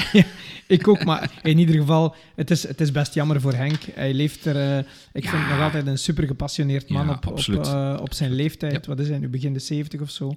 En, ehm, Ja, en- en, en- en nog steeds zo gemotiveerd zijn, zo alles in, in de puntjes verzorgen en, ehm, en dit doen voor zijn... Ja, dan is het wel zonde natuurlijk dat hij niet aan de start stond. Nee, zeker. En hij, eh, hij zou daar met Chris van Waardenburg gaan, gaan starten. Ja. Ehm, eh, hij, eigenlijk een kort verhaaltje, hè? we hebben het de vorige keer Ook over gehad. Hè?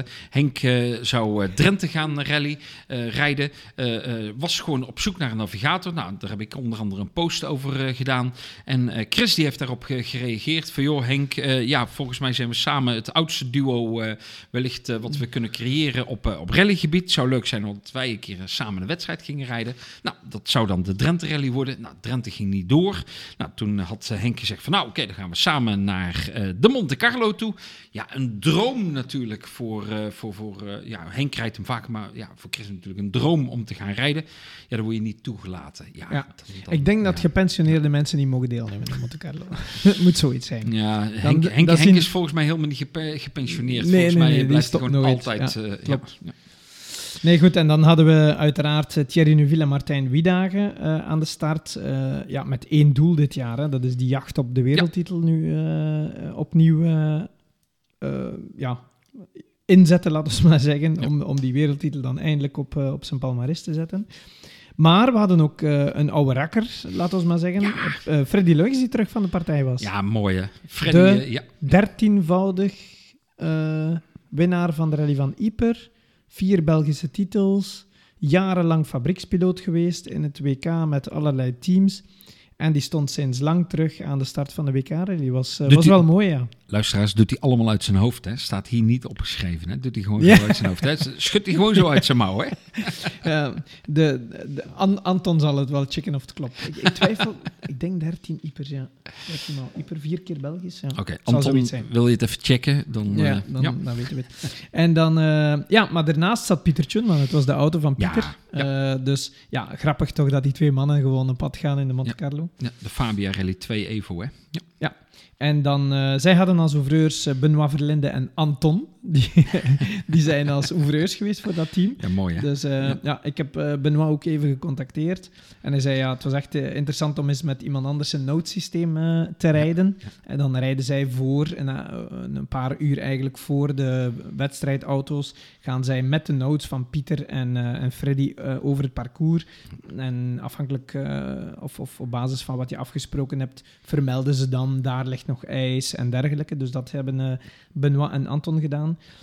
Ehm, en ja, ze zijn er ook in geslaagd om even te kunnen gaan kijken als, eh, als toeschouwer. Ja. Dus eh, twee vliegen in één klap. Ja, precies Ja, mooi, hè? Droom volgens mij zoiets. Trouwens, een klein zijsprongetje voor ehm, wat, wat eh, Benoit Verlinde betreft. Mhm. Hij en zijn vader zijn, hebben trouwens deelgenomen aan de nieuwe Clio Ice Trophy. Mhm. Dus ehm, sommigen onder ons zullen al wel gehoord hebben van dat ijsrijden in, in Frankrijk. Dus zo'n competitie in de winter. En nu hebben ze dus de nieuwe Clio Cup daar ook geïntroduceerd. En eh, hey, Benoit die is vierde geworden op 25 deelnemers. Knap, en hij heeft maar drie van de vier wedstrijden gereden. Hè?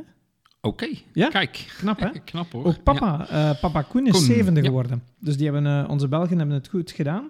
En Jochen die was ook eh, één keer van eh, Jochen Klaarhout. eh, banden eh, met een eh, bandencentrale in Avelgem. ehm, en ook eh, vaak op de rallies eh, actief met een eh, Porsche. En eh, hij ondersteunt trouwens Benoit ook. Ehm, die was ook één keer van de partij, ik denk om eh, papa Koen te vervangen. Hmm. Ehm, dus maar te weinig om punten te scoren.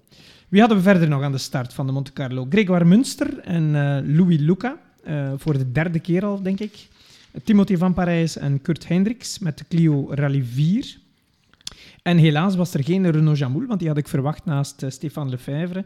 Maar ja, dan weten we het wel. Als die snel vervangen worden, dan is het meestal met corona te maken. Ja. Dus dat was ook niet het geval. Dus dat was eh, voor de start met alle Belgen en Nederlanders. Ehm, ja, misschien ook interessant om even vooraf, uh, vooraleer dat we naar het wedstrijdverslag gaan, uh, of, of even door het wet, wedstrijdverslag gaan, om nog even vooraf te herhalen. Dus we hadden Sébastien Auger aan de start. We hadden ook Sébastien Lub, die na Dakar meteen hup, het vliegtuig ja. in, naar het zuiden van Frankrijk afgezakt kwam. Um, die zijn samen goed voor 17 wereldtitels. Ja, ja, ja. ja. ja? Er is maar eentje tussen gekomen in al die jaren, dus uh, Utanak. En uh, die gaan een deeltijdsprogramma rijden dit jaar. En die, rijden ook, uh, die stonden ook aan de start van de Monte Carlo elk met een nieuwe navigator. Ja. Uh, Lub had ook weinig getest, uh, want die kwam net uit elkaar. enfin, je zou denken, niet de ideale voorbereiding qua. Hè? Ja. ja. ja. Nu, uh, dan komen we op donderdagavond van de Monte Carlo. Heb, heb jij trouwens live gevolgd? Ja, ik heb, uh, ik, ik, heb niet alles gezien, maar ik heb wel een, een groot gedeelte zitten, zitten kijken hoor. Ja. Fantastisch joh, die beelden hè, via WRC uh, TV zeg maar. Ja, jij hebt ja. WRC Live of WRC ja, Plus of hoe noem je het? Ja, ja, ja, ik heb op um, de RTBF, de Franstalige Oh, zender, die ja, nu bijna het volledig kampioenschap ook uitzendt. En daar heb ik gevolgd en ik had het sowieso in mijn agenda ingeboekt van... Uh, niemand stoort mij die donderdagavond. Ik ga lekker voor de buis zitten, want ik wil zien wat die auto's doen en dit en dat. Um, ja, ik, ik, vond het wel, uh, ik vond het wel tof om, uh, om te zien. Nu, de rally begon eerst met de shakedown. En ja, daar kregen we eigenlijk al een eerste beeld van de verhoudingen. Hè? Wie, wie, zou het snelste zijn? Uh, hoe zat het dan? En dit en dat. Ja, maar ja. Ook, ook gewoon niet alleen als rijders, maar gewoon de auto's ook. Hè? Hoe ja, doen die het? Hoe doen die het nu? Absoluut. ja. En er was heel veel verwachting van een nieuwe Puma. Ford komt met uh, de Puma. Vorig jaar was het de Fiesta. Uh, ja. En nu een Puma. Ik vind, ik vind die trouwens heel mooi. ik vind de kleurstelling prachtig. Ja. Ja, En de vorm van Ja. de auto? De ja ook. Ja, ik vind hem- echt, Hij is eh, iets anders dan de andere twee, vind ik. Dus, ja, absoluut. ik en eh, eh, eh, ik, ik moet zeggen ehm, van, joh, want jij, jij zegt, hè, er, werd, er werd heel veel verwacht van, van, van de Puma. Ehm, zelf dacht ik eigenlijk van, joh, dat zou misschien nog wel eens tegen kunnen vallen. En dan, dan zie je ze in één keer rijden en dan denk je van, wow. Ja, Eh, het heeft ermee te maken waarom werd er veel verwacht van Ford. Omdat Ford er altijd in slaagt. Als je kijkt naar een nieuwe generatie, de opstart van een nieuwe generatie, dan zijn ze altijd, dan haalden ze bijna altijd de eerste overwinning. Mhm. En deden ze het eerste jaar altijd supergoed. Dus dat was ook hier weer zo'n beetje de verwachting. Slaagt Ford erin om het Mhm. opnieuw te doen. En ja hoor, Ja, ja hoor. De eerste run, en dat vond ik wel ver- verrassend. De eerste run was zelfs onze beste Sébastien Lub, de oude rakker, ja, die de snelste was. ja. De tweede run, idem. Ja. Oké, Sébastien Ogier kwam dan nog net erover in de derde run en die wint zogezegd de shakedown. Maar god, god Jan Dori, Ja, ja. dat die twee mannen het gingen eh, beslechten op de shakedown. Ja. Ja, dat was eigenlijk al, de teneur was gezet. En die zetten zich ook de donderdagavond aan door. Ehm Ogier voor Lup die, eh, die eerste avond. Maar goed, Lup zat eh, in zijn nek te hijgen, laten we maar zeggen. Ehm, ja, en die reed ook gewoon super tijden. Ehm, vrijdagavond was het dan Lup voor Ogier. Ja. Die ging er dan net over. Zaterdagavond was Ogier terug op, eh, op Lup. stond, stond hij terug voor, voor Lup.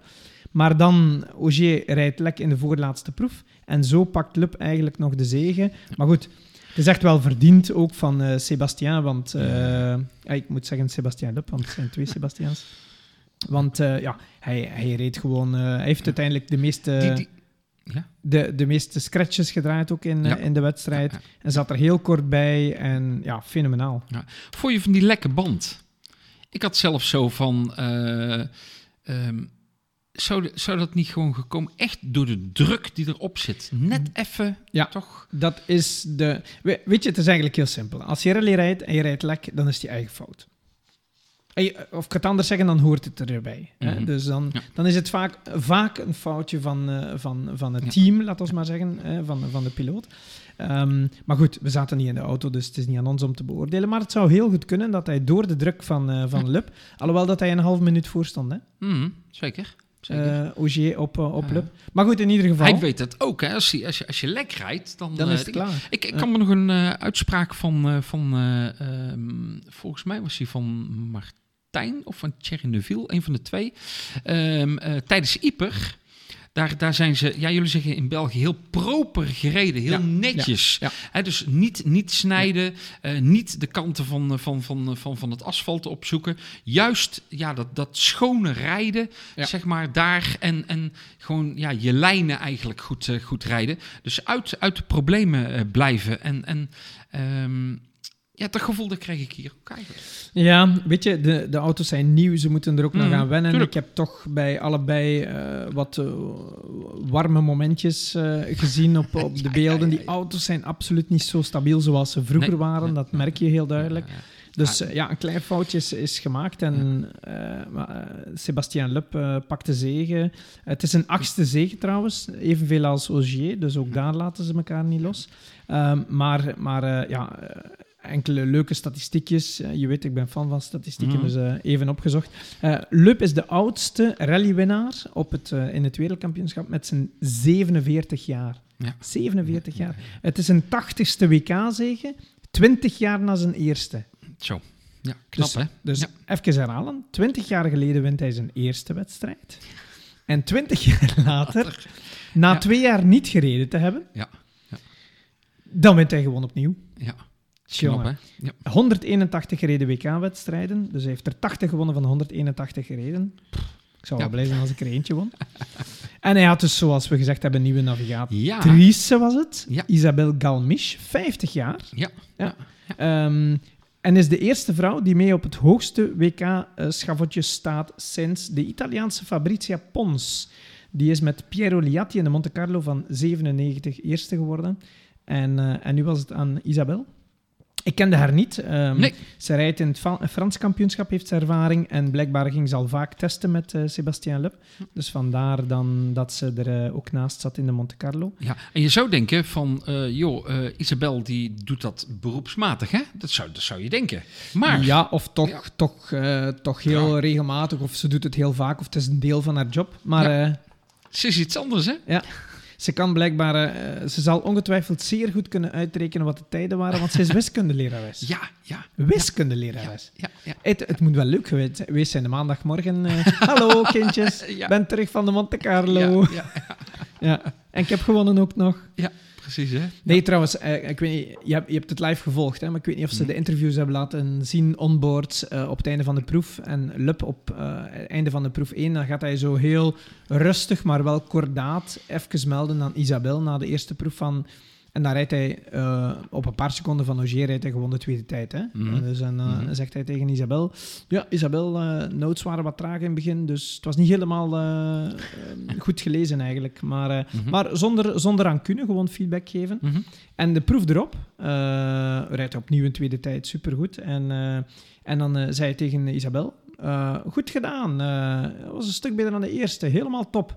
En ja, die moet gegroeid hebben Ja. in die wedstrijd. Ja. En ja, wat ze neergezet heeft naast zo'n wereldkampioen. En, eh, eh, eh, weet je nog hoe lyrisch dat we waren over Martijn vorig Mm, jaar, toen dat hij ja. daarin stapte? ja, ja, ja, ja. Dus nee, helemaal chapeau. En ja, om maar, om maar aan te duiden hoe fris en hoe goed hij in zijn vel zit, onze Sebastian Lub. Dus Ah, mensen weten dat misschien niet, maar wat hij altijd deed als hij won, dan deed hij een achterwaartse salto op het eindpodium. En nu hetzelfde, komt op het podium en ze vragen hem van, eh, ja, doe nog eens eh, zo'n achterwaartse salto. Hij is wel 47, hè. je moet wel weten. Lub heeft een, eh, een achtergrond als, ehm, als gymnast. Hè. Mm. Dus hij heeft nog Ja. bij het soort van juniorenteam van Frankrijk gezet voor de Olympische Spelen.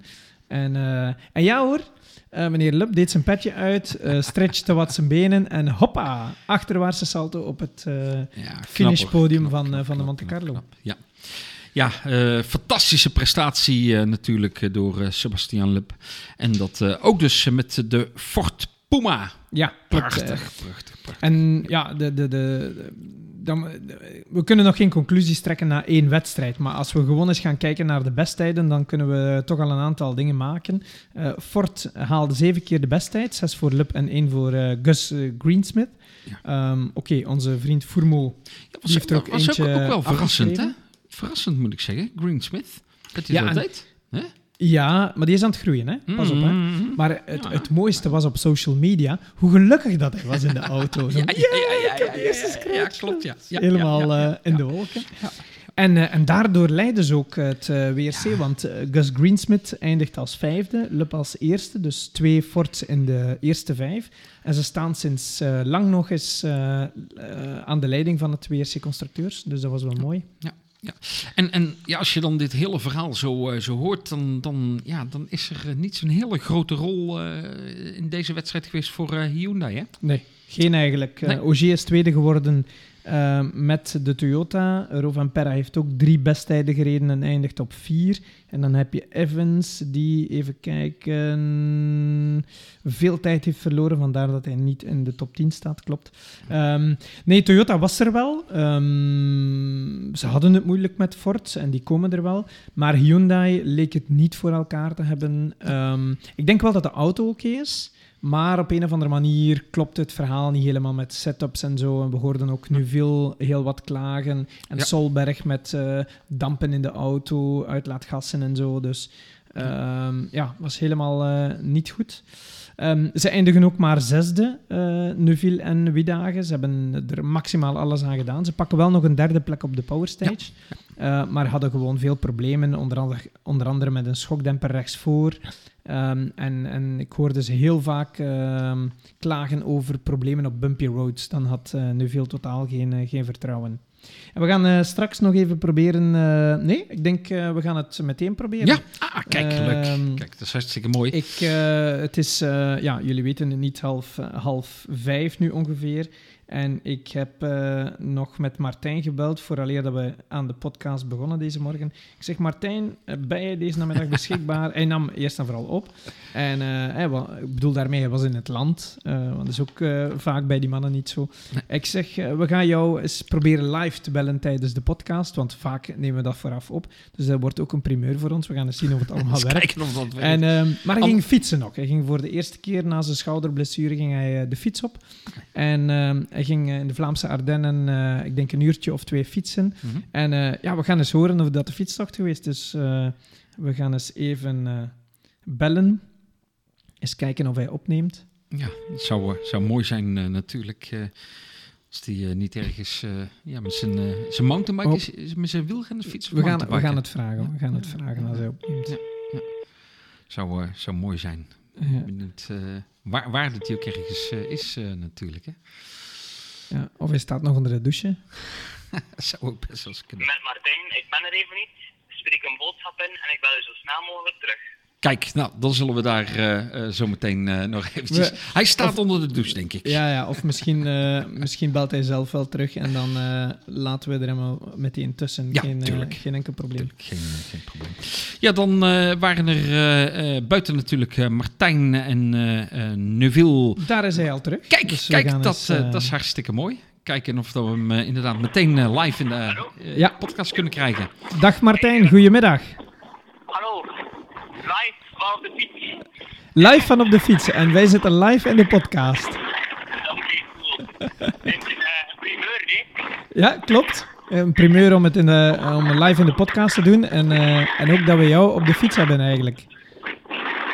We, we, vroegen, we vroegen ons af, Martijn. Ben jij onderweg met, uh, met een mountainbike of met, uh, met de gewone koersfiets? Met de gewone koersfiets vandaag. Ik ben bezig met een, een toertje in Oost-Vlaanderen. Richting West-Vlaanderen en terug naar Oost-Vlaanderen. Dus, Oké. Okay. Ben, je bent langer... Uh, maar je klinkt ook goed. Dus het is, het is fijn te horen dat je amuseert. Alles goed met de schouder op de fiets? Ja, het is de eerste keer dat ik eigenlijk uh, terug op de weg ga. Uh, dat ik niet op de home trainer thuis fiets. En uh, ja, het is, het is best wel een leuk gevoel. het, het is, ook... vooral pijnloos en dat is het belangrijkste. Ja, ja, en het is ook mooi weer, hè? Je hebt ja, de, ja. Je hebt een goede dag gekozen. Ja. We, we waren hier net bezig over de Monte Carlo um, en de problemen die jullie hadden op bumpy roads. En uh, uh, ja, jullie hebben er maximaal aan gedaan om die zesde plaats te pakken. Um, hoe heb je Monte Carlo beleefd? Uh, een en al frustratie of, of toch op een andere manier nog? Ja, frustratie vooral op het einde van de, van de wedstrijd, denk ik. omdat we vooral ook op de power stage het idee hadden dat we echt ja, we reden over de limiet. Uh, over de limiet van de auto, ook over de limiet van ons eigen kunnen misschien. Oké. Okay. En uh, om, dan, om dan te zien dat we eigenlijk uh, maar een derde plaats kunnen, kunnen rijden op de powerstage, was, was best wel frustrerend. En dan komen er heel wat emoties los, want uiteindelijk was het een heel turbulente voorbereiding voor ons. We hebben ja. samen met het team er alles aan gedaan om de auto op tijd klaar te krijgen. de mechaniekers hebben dag en nacht gewerkt in Alzenau om om, om klaar te kunnen zijn voor de wedstrijd. En uh, als we dan niets beter dan die zesde plaats kunnen, kunnen teruggeven aan de jongens, dan, dan is dat best wel uh, een domper voor het hele team. Um, dus ja, op het einde van de rally was, was, was er zeker over frustratie te spreken, maar uh, we hebben een zeer lange en, en duidelijke en constructieve vooral die brief gehad op, op het einde van het event met alle ingenieurs en, en de, mm -hmm. de, mensen van het management. En, we zien daar nu al uh, een positief resultaat van uh, tijdens de testen uh, in Finland en Zweden. Ja. Um, dus ik denk dat iedereen wel gemotiveerd, gemotiveerd blijft en, en vooral niet opnieuw een slechts zesde plaats wil nemen in Zweden, maar proberen om, om toch iets hoger te eindigen. Ik heb begrepen trouwens uh, van een andere podcast, Spin the Rally podcast in Engeland, dat, uh, dat jullie als constructeurs nu een tweede testbasis mogen inbrengen waar jullie ongelimiteerd kunnen testen. En dat heeft Hyundai gekozen ja, in de tuin van Toyota eigenlijk. Ja, inderdaad. Um, ja, wel een logische keuze uiteindelijk, omdat we toch enkele rallies hebben die, uh, die heel hard op, op Finland lijken, zoals, zoals nu de rally in Zweden, de rally van Finland zelf, Estland en ook Nieuw-Zeeland. Dus dat zijn vier rallies waar dat we eigenlijk uh, ongelimiteerd kunnen gaan voorbereiden eh, op onze vaste basis in Finland. Ja. En eh, uit het verleden denk ik ook al dat het bleek dat onze auto iets minder competitief was op parcours zoals Finland en Estland. Mhm. Ehm, dus eh, ja, verstandige keuze denk ik. En, eh, en ik denk dat dat wel eh, positieve resultaten kan opbrengen op de, in de tweede helft van het seizoen. Ja, dus we kunnen eigenlijk stellen een soort van vals startje van het seizoen hè, ten opzichte van Ford en Toyota. Maar eh, ja, het seizoen is super lang en er is eigenlijk eh verre van iets verloren. Hè. Ik bedoel, jullie scoren nog altijd punten. De, er zijn twee mannen, Lup en Ogier, 1 en 2, die, eh, die niet het volledig s- seizoen eh, gaan rijden. Dus eh, ja, het kan nog allemaal. Hè. Ja, sowieso. We zijn nog maar één wedstrijd ver, maar we moeten ook realistisch zijn dat, dat bepaalde problemen dat we, dat we gekend hebben eh, tijdens de Monte Carlo ook niet in, eh, in één rally kunnen opgelost worden. Oké, Ehm, dus ik denk dat we echt wel op lange termijn moeten gaan kijken en, en, en hopelijk eh, super competitief kunnen zijn vanaf, vanaf Portugal en Sardinië. Eh, rallies die altijd zeer goed geweest zijn voor, on, voor onze auto. En ik hoop dat we tegen dan. oké, we hebben iets meer tijd eh, tot mei om, om, om alles op punt te zetten en, en extra tests te kunnen doen. En eh, ik denk dat dat iets realistisch is om, om, daar onze goals eh, naartoe te zetten. ja, dus Zweden eind februari wordt nog even overleven. Ah, we zullen zien. We kunnen ook positief verrast zijn natuurlijk. Het is altijd moeilijk om in te schatten waar dat we... Allee, het is de eerste keer dat we op sneeuw zullen rijden. De eerste keer ook op onverhard zitten in feite. En, eh, dus het is moeilijk... eh, Oké, we kunnen positief verrast zijn, maar we moeten ook realistisch zijn. Ja. Wat, wat, me, wat me aangenaam verrast, eh, Martijn, is jouw conditie. Want jij slaagt erin om zo mooi te spreken terwijl je op de fiets zit. Of ben je gestopt? Ja, ik ben even gestopt. Ah, oké. nee, maar goed, we gaan je niet koud laten worden, want eh, het koelt snel af. Eh, ga maar lekker fietsen, lekkere douche daarna en eh, geniet van het weekend, zou ik zeggen. En veel succes in, in Zweden. Dat zal ik doen. En, en hopelijk zijn jullie alle twee terug in topvorm na, na het contact met die, met die verdomde COVID. Ja, ja, absoluut. Maar dat, dat komt helemaal goed. Oké, Tot prima, ziens. super. Leuk Dank je. Dag, tot ziens. Jo, Dag, dag. Martijn. Ciao. Kijk, mooi om eh, Martijn zo eh, live in ieder geval eh, in de podcast te hebben. Hij is, hij is lekker dus aan, het, aan het fietsen, hè? Ja, absoluut. Ja, conditie onderhouden. Hè. Mensen onderschatten dat. Hè. Je, je rijdt rally en dan denken ze van, oh, je stapt in en een beetje gas geven. En, ja, maar dat is het. het is veel meer dan dat. Ook, ook in de Formule 1. Kijk maar eens naar de Netflix-serie. Dan ga je zien dat die mannen constant zitten te sporten. Eh, om, om gewoon topfit te zijn. En dat is met een Le Ogier, Neuville, allemaal, eh, allemaal Ja. hetzelfde. Ja. Je, kan, eh, je kan het je niet meer permitteren om niet in topvorm te zijn op dat niveau. Goed, we gaan het zien wat, wat het verder gaat, gaat opleveren. Hey, we, we hadden het natuurlijk over de Belgen in de Monte Carlo, Gregoire Münster en Luca. Ja, die zijn, dat was de derde deelname, zoals ik al zei, in de Monte Carlo. Die zijn vijfde geworden in WRC 2. Ehm, en derde in de WRC, eh, WRC 2 junior. Dus wat hebben ze nu gedaan in die, in die eh, klasse, laten we maar zeggen, onder de, de, de topwagens? Eh, dat noemt de WRC 2. Dat zijn eigenlijk de auto's waarmee ook de nationale kampioenschappen worden gereden. de, de R5's of de Rally 2's, zoals ze dat dan noemen. En ehm, dus daar eh, in de open klasse, dat wil zeggen iedereen mag daar deelnemen. Dan heb je nog een junior klasse, dat is onder de 28 als ik het goed voor heb. En daar hebben ze ook een master. Eh, dat gaan we terug, eh, straks zien in de Belgisch kampioenschap. Dan hebben ze een mastersklasse en dat is voor de 50-plussers. hè. Dus in die open klasse is hij vijfde geworden en derde in het junior. Maar er zat eigenlijk wel meer in, want ze hebben een lekke band nog gehad op zondag. Waardoor, en, da- en dan stonden ze derde in de open en tweede in het junior. Ehm, en ook de aanvang was niet helemaal goed. De, vrij, de donderdagavond daar hadden ze niet de ideale setup en problemen met de lampen. Hij zou zelf in een eh, interview, ik heb het niet live gehoord, eh, wel een mooie, mooie zin gezegd hebben. Het is als een flikkerende kerstboom, maar dan een maand na datum. Ja. Prachtige uitspraak zo, hè? Ja. Dus, eh, maar goed, toch een knappe twaalfde plaats en, en mooi in de klasse. ja, en hoe heeft ja, onze Loix het eh, hè? Samen met eh, Pieter Tjoen. Ze hebben ook eh, tijd verloren met een lekke band, maar eh, ja, gestaag opgebouwd. Ze hebben geen risico's gepakt. Ze wilden de auto niet afschrijven en zo. Maar uiteindelijk ja, toch naar een tiende plaats in die WRC2 Open gereden, 24e algemeen. En derde in die mastersklasse waar we het net over spraken. Ja, Dus mooi, hè? Bij de 50. Zou, zouden we ze nog vaker gaan, gaan zien? Moeilijk te zeggen, ik denk het niet meteen. Ik weet dat Tune nu al een paar keer ook met Kevin Abring de Monte Carlo heeft gereden. Dus Ja. ik denk dat dat een one-shot was wat het WK betreft. Misschien nog eentje ergens, maar het zal niet de bedoeling, denk ik dan, Mhm. dat ze het WRC gaan rijden. Mocht iemand het weten, Anton misschien, Ja, ja, ja. of ze plannen hebben om dat hele Masters te gaan rijden, dan zou dat wel leuk zijn. Maar ik heb er geen nieuws van, ik heb er niks van gehoord. Oké, nou, we gaan het eh, vanzelf zien. Ja. ja en dan eh, inderdaad eh, de volgende wedstrijd. Of eerst nog eventjes over van, Pijs, van Parijs, hè? Ja, die hebben moeten opgeven in eh, KP9, mechanische problemen. Dus die hebben de wedstrijd helaas niet kunnen Hendricks. uitrijden. Ja, volgende wedstrijd WRC Zweden, 24, 27 februari wordt die wedstrijd gereden. En eh, ja, we hebben begrepen dat, eh, dat, er, ehm, eh, dat, dat Ierland niet doorgaat, hè? Half augustus. Nee, klopt. En ja, er is sprake, die geruchten worden alsmaar luider. Dat Mhm. is dat Ieper misschien wel de vervanger wordt half augustus. Tadaa! En dat zou naar analogie zijn van vorig jaar, dus ik zou Ja. het wel logisch vinden. En ja, ik moet zeggen, als het zo wordt, heb ik toch goesting om deze keer echt aan de start te staan. Dit is een oproep, dames en heren. Heeft u het goed gehoord?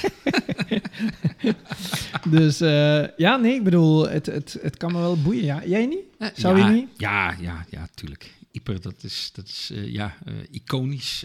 prachtige Moesten we, wedstrijd. moesten we daar nu eens een project van maken? Jij probeert ergens aan de start te staan, ik, en dan maken we een podcast over onszelf. Ja, ja, Ja, dat doen we eigenlijk al. Ja, ja, Ja, nee. Ja. Maar we zien het wel. We kunnen wel live daar een podcast maken. Hm? Ah ja, iedere avond zo een, een, een, een update of zo van de wedstrijd. Ja, dat zouden we wel eens kunnen doen, hè? Ja, moet altijd dromen hebben, dames en heren. Ja, absoluut. Dan, eh, dan nog een eh, historic winterrally, de Romania Historic Winter Rally. Eh, ja, gewoon ja, prachtige wedstrijd. Eh, 2020, Charles Münster en Jasper Maffet.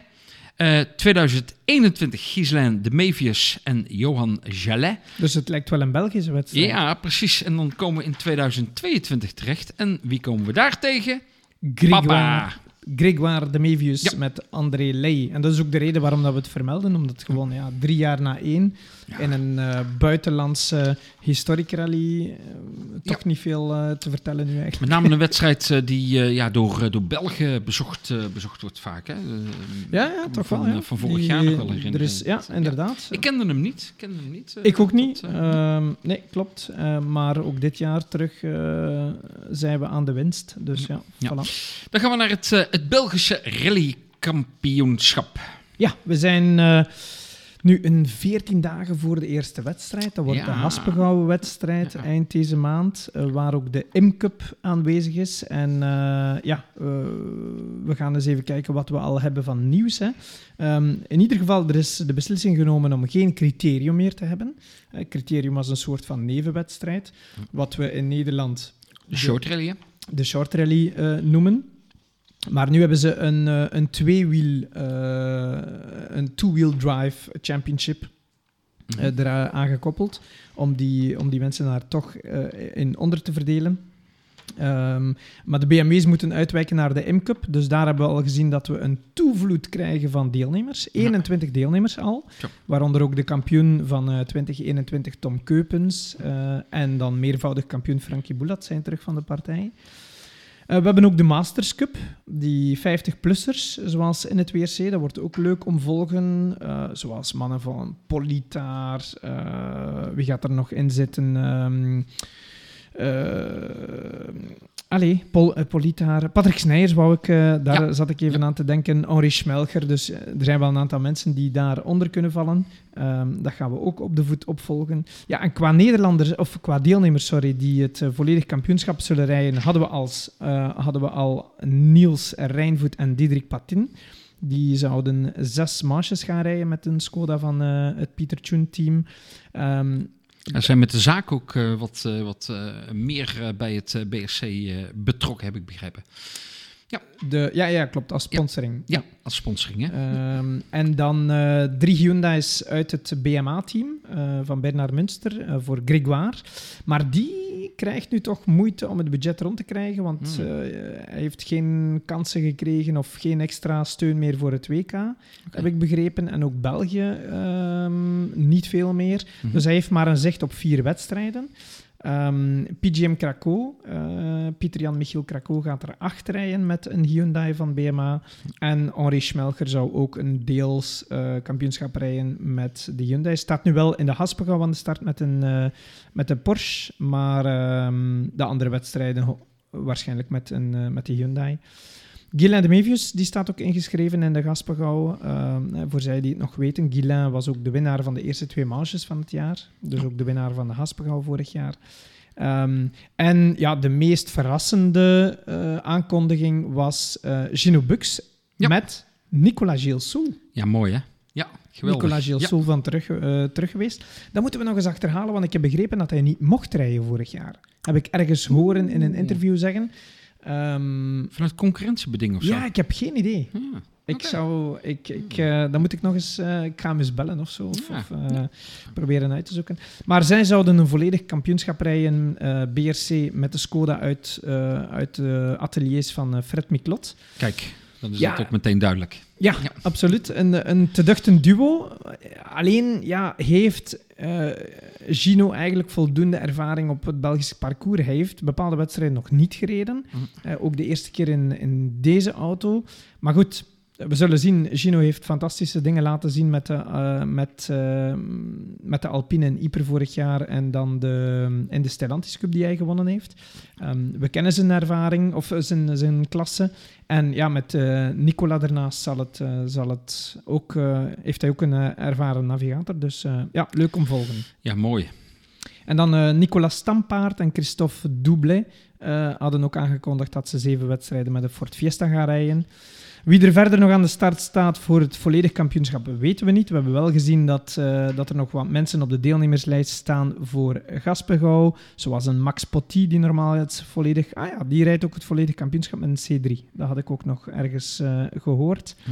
Uh, Stefan Lefevre, die gaat ook een aantal wedstrijden rijden in België. Samen met, want die is teammaat van...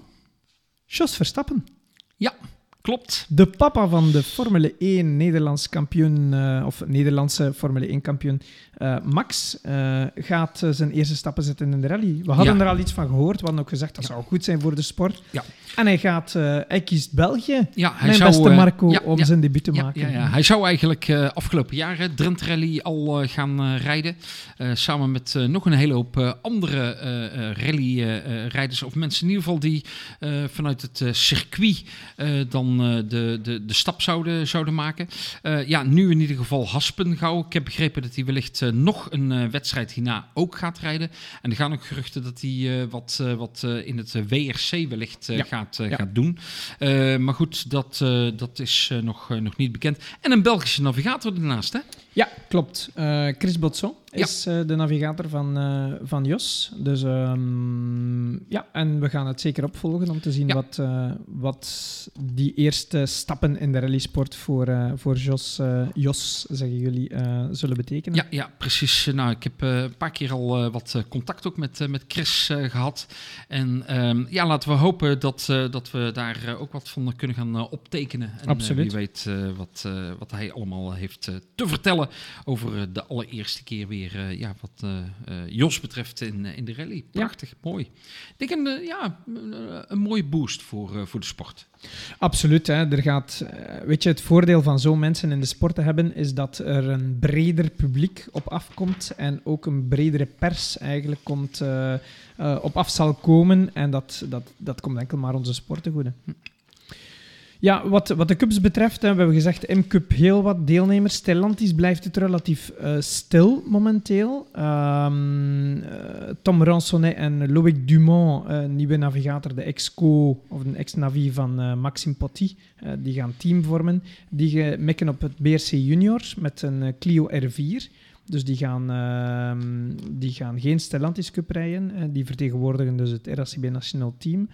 En in de Clio Trophy hebben we, heb ik voorlopig maar één team opgevangen. Uh, en dat is de, de Belgische navigator Wart Hansen. Die gaat de Deen Casper Nielsen begeleiden. Die ook actief was en zal zijn in de Peugeot 206 Cup in Nederland. Oké, ja, ik, heb, ik, in ieder geval... Uh, Volgens mij komt er goed volk uh, er binnen. Er komt goed volk binnen en de hond uh, gaat... Uh, die, slaat, die slaat natuurlijk gaat, meteen aan. Ja, um, ja afgelopen jaar inderdaad de 206 Cup. Ik weet niet zeker of dat hij weer om de 206 Cup gaat, gaat rijden. Dat is zo bevestigd geweest. Okay, ja. Er gaat er twee, het, een dubbel programma um, rijden, zowel in Nederland als België. Dus dat wordt een heel druk programma. Ja. We zullen zien. Mooi, zeker. Ja, dan uh, gaan we over naar het uh, Open Nederlands Rally Kampioenschap. En daar uh, staat een wedstrijd in ieder geval op het programma die eigenlijk vorig jaar al gereden zou gaan worden. De Jacks International Drenthe Rally. 11 en 12 maart wordt die wedstrijd gereden. En het is eigenlijk een combinatie, als ik het goed begrepen heb, van Zuiderzee. Daar starten ze het s'avonds, de vrijdagavond, en dan gaan ze de volledige dag rond het circuit rijden in Assen. Hè? Ja, precies. Er zit uh, best wel wat uh, verbindingskilometers uh, tussen. het is ook zo dat de Drenthe Rally in ieder geval was sprake van vorig jaar, en dat zal denk ik ook dit jaar zo zijn, dat ze onder de licentie rijden van de Zuiderzee Rally. dus op deze manier kunnen ze dat ook prima vorm gaan geven. Ik heb wel begrepen dat in 2023 het weer wel twee ja. aparte wedstrijden gaan worden. Dus Zuiderzee Rally, omgeving van, van Emmeloord, uh, zeg maar Kampen. Uh, en, en nu dus uh, ja, een, een wedstrijd die verreden wordt op het circuit en in de omgeving van, van Kampen was het volgens, ja. volgens mij. Ja. En ja. het gaat voor, voor de Belgen onder ons het ligt eigenlijk hoger in Nederland. Hè? Ja, dus precies. Eerder naar ja, het noorden ja, toe. Ja, echt het, het is geen Friesland, maar... Nog net niet. nog net niet. Nee. maar wel ja, hoog, hoog in, het, in het noorden. Maar er is weinig nieuws over deelnemers. Hè? We weten van Bob dat hij het kampioenschap ja, gaat klopt. rijden. Bob, Bob de Jong die, die gaat inderdaad de wedstrijd rijden. ik, ben, ik ben nog aan het, aan het vragen geweest zeg maar, onder ja, de rijders van... joh, wat, wat, wat, ga je doen? Hè?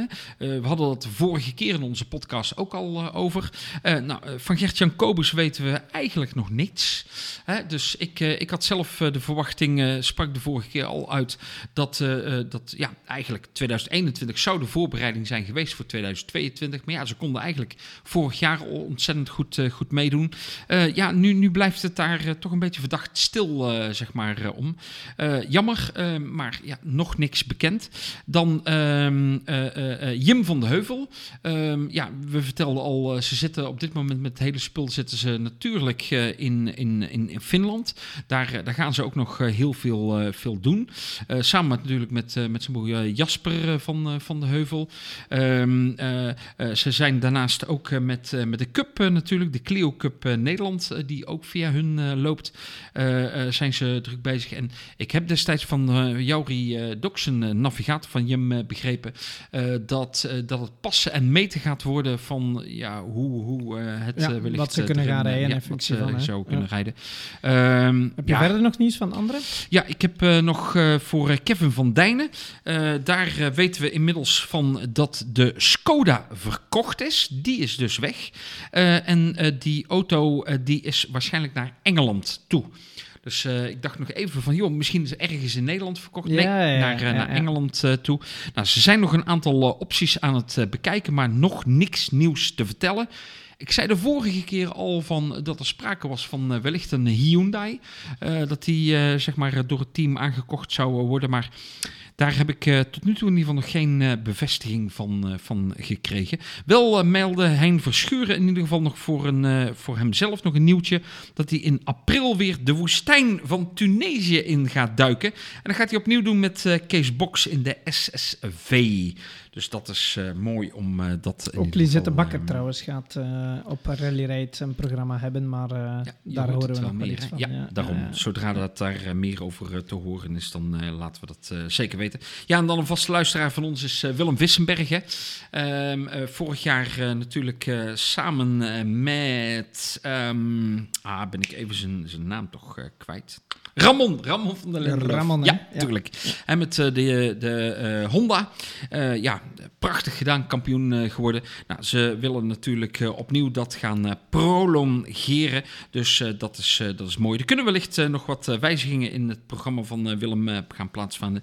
Maar dat gaat hij in elk geval doen.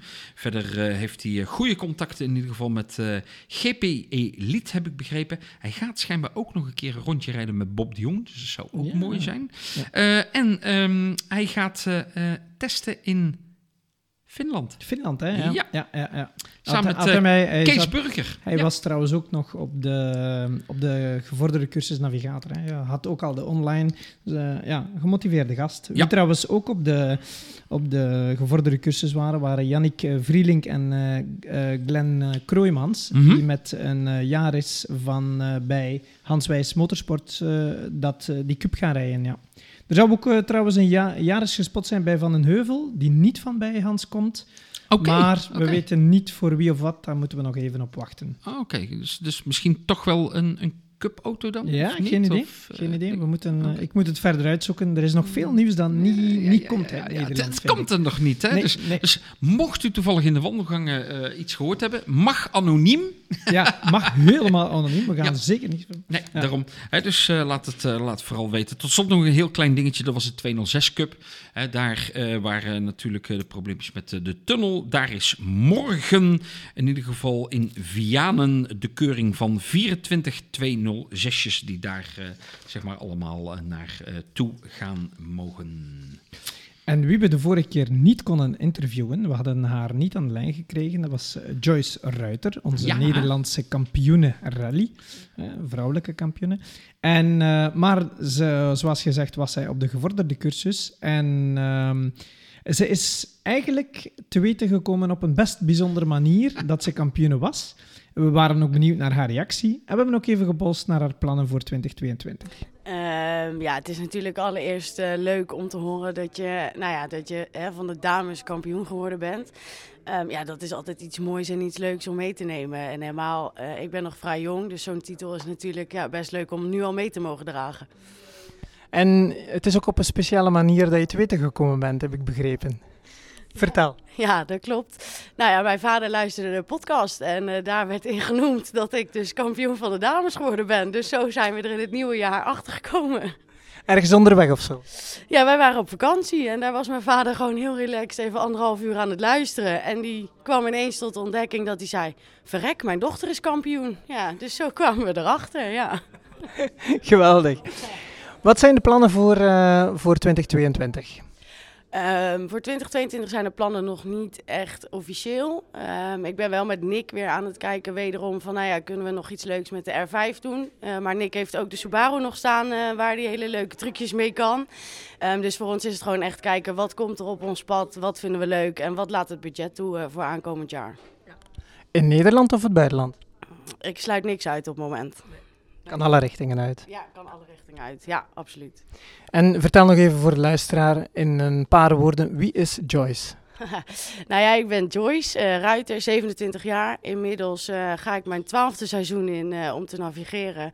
En ik denk dat ik al 17 jaar in het spelletje rondloop. Ja, Mooi om te horen dan hoe, hoe dat zij dan het bericht gaat, eh, gaat krijgen dat Dan ze je- kampioen is geworden. Dan, zit je in de auto ja, ja. en dan luistert de papa. Ja, Eh, Wolbertie, hè? Wolbertie, die En of, dan eh, luistert en zegt hey, dochter, je bent kampioen, jong. Oh nee! Dus nee, geweldig. Geweldig. Ja, ja, ja, ja, hartstikke mooi. Dan eh, hebben we nog wat eh, nieuws eh, over de ADAC Opel E-Rally Cup. Daar is inmiddels het programma in ieder geval van bekend. En zij gaan in mei in ieder geval starten met de ADAC A- AC-Tronics Rally Sulingen. Een ronde van het Duitse rally kampioenschap op 6 en 7 mei. 20 en 21 mei gaan ze naar Nederland toe. De Ja, ze- ELE Rally in Eindhoven. Radboud eh, heeft dat eh, eh, goed geregeld, volgens mij. ja, goed, goed. Ja, hij zei wel dat het nog een, een uitdaging is om het allemaal geregeld te krijgen met die, Met die Electra, hè? Met die Elektro, ja. Ja, ja, ja, ja, absoluut. zeker. 10 en 11 juni de ADC eh, Rally Stem Wederberg in Lübeck, ook in Duitsland natuurlijk. 14 en 16 juli de Rally Weiss in Oostenrijk, Oostenrijk. Is dat, hè? Ja. ja, Austria. 19 en 20 augustus de ADAC Saarland-Pfalz Rally in St. Wendel. En dan 8 eh, tot en met 10 september dan gaan we naar Morzine in Frankrijk, de Rally Mont Blanc. Mooie wedstrijd. Eh, en dan eh, wordt het eh, afgesloten 14 en 15 oktober de ADAC Dreistatten Rally in Niederbayern, wederom in Duitsland. Dus de cup, ja, de cup is echt wel gegroeid. Hè. Zeven rallies nu in vier Ja, landen. Duitsland, ja. Nederland, Oostenrijk en Frankrijk. Met de 100 en 136 pk sterke Opel Corsa E. Ja. Timo van der Marel, Erwin Berghoff, gaan Die ze gaan- starten? Ik dacht het wel. Ik Ja. dacht dat zij het kampioenschap rijden, dat, het, eh, dat dat alvast met eh, Opel Nederland afgetikt is. En dat Timo toch terug het, eh, de, de volledige cup zou rijden. Mhm. Er zijn nog bezig met een tweede auto, maar dat is eh, ja, nog, niet, eh, nog niet officieel, nog niet duidelijk, nog niet rond. Dus daar moeten we op wachten. Ja, ja, want er heeft eh, Jari van Hoof vorig Ja. jaar ook mee, Ja. mee gereden. Ja. Hè? Ja, ja. Dus dat is, dat is misschien nog wat Is lopend. er kans, is er een kans dat hij weer daarin plaats gaat nemen? Ik denk het wel, ja. Ik denk dat, dat dat een mogelijkheid wordt. Maar ja, ook altijd hetzelfde, budgetten. Hè. Is het hem, hè? Ja, en dan eh, eh, zijn we zowat aan het einde gekomen. Dat betekent eh, dat we opnieuw natuurlijk voor de BNE Co-piloot, of de BNE piloot van En we de hebben maand nog geen jingle, hè? Nee, nee, nee, nee, nee, nee. Moeten we toch, eh, ja. Als mensen voorstellen hebben van jingles voor deze rubriek, dat zou wel leuk De zijn. BNE Co-piloot van de maand! Zoiets? Dat was een goede poging, maar ik, ik ga toch liever voor iets anders, Marco. Ik Ja. vreesde het Je al. hebt veel Ja. talenten, maar laten we zeggen dat zingen niet... eh, nee. Nee, nee, nee. Goed. We hebben ja. een lijstje opgemaakt van eh twee, vier, vijf namen. Er is wel wat gereden deze maand. Het was niet heel uitvoerig. Wel grote wedstrijden, maar niet eh, qua Belgen en Nederlanders niet zo Mhm. uitvoerig.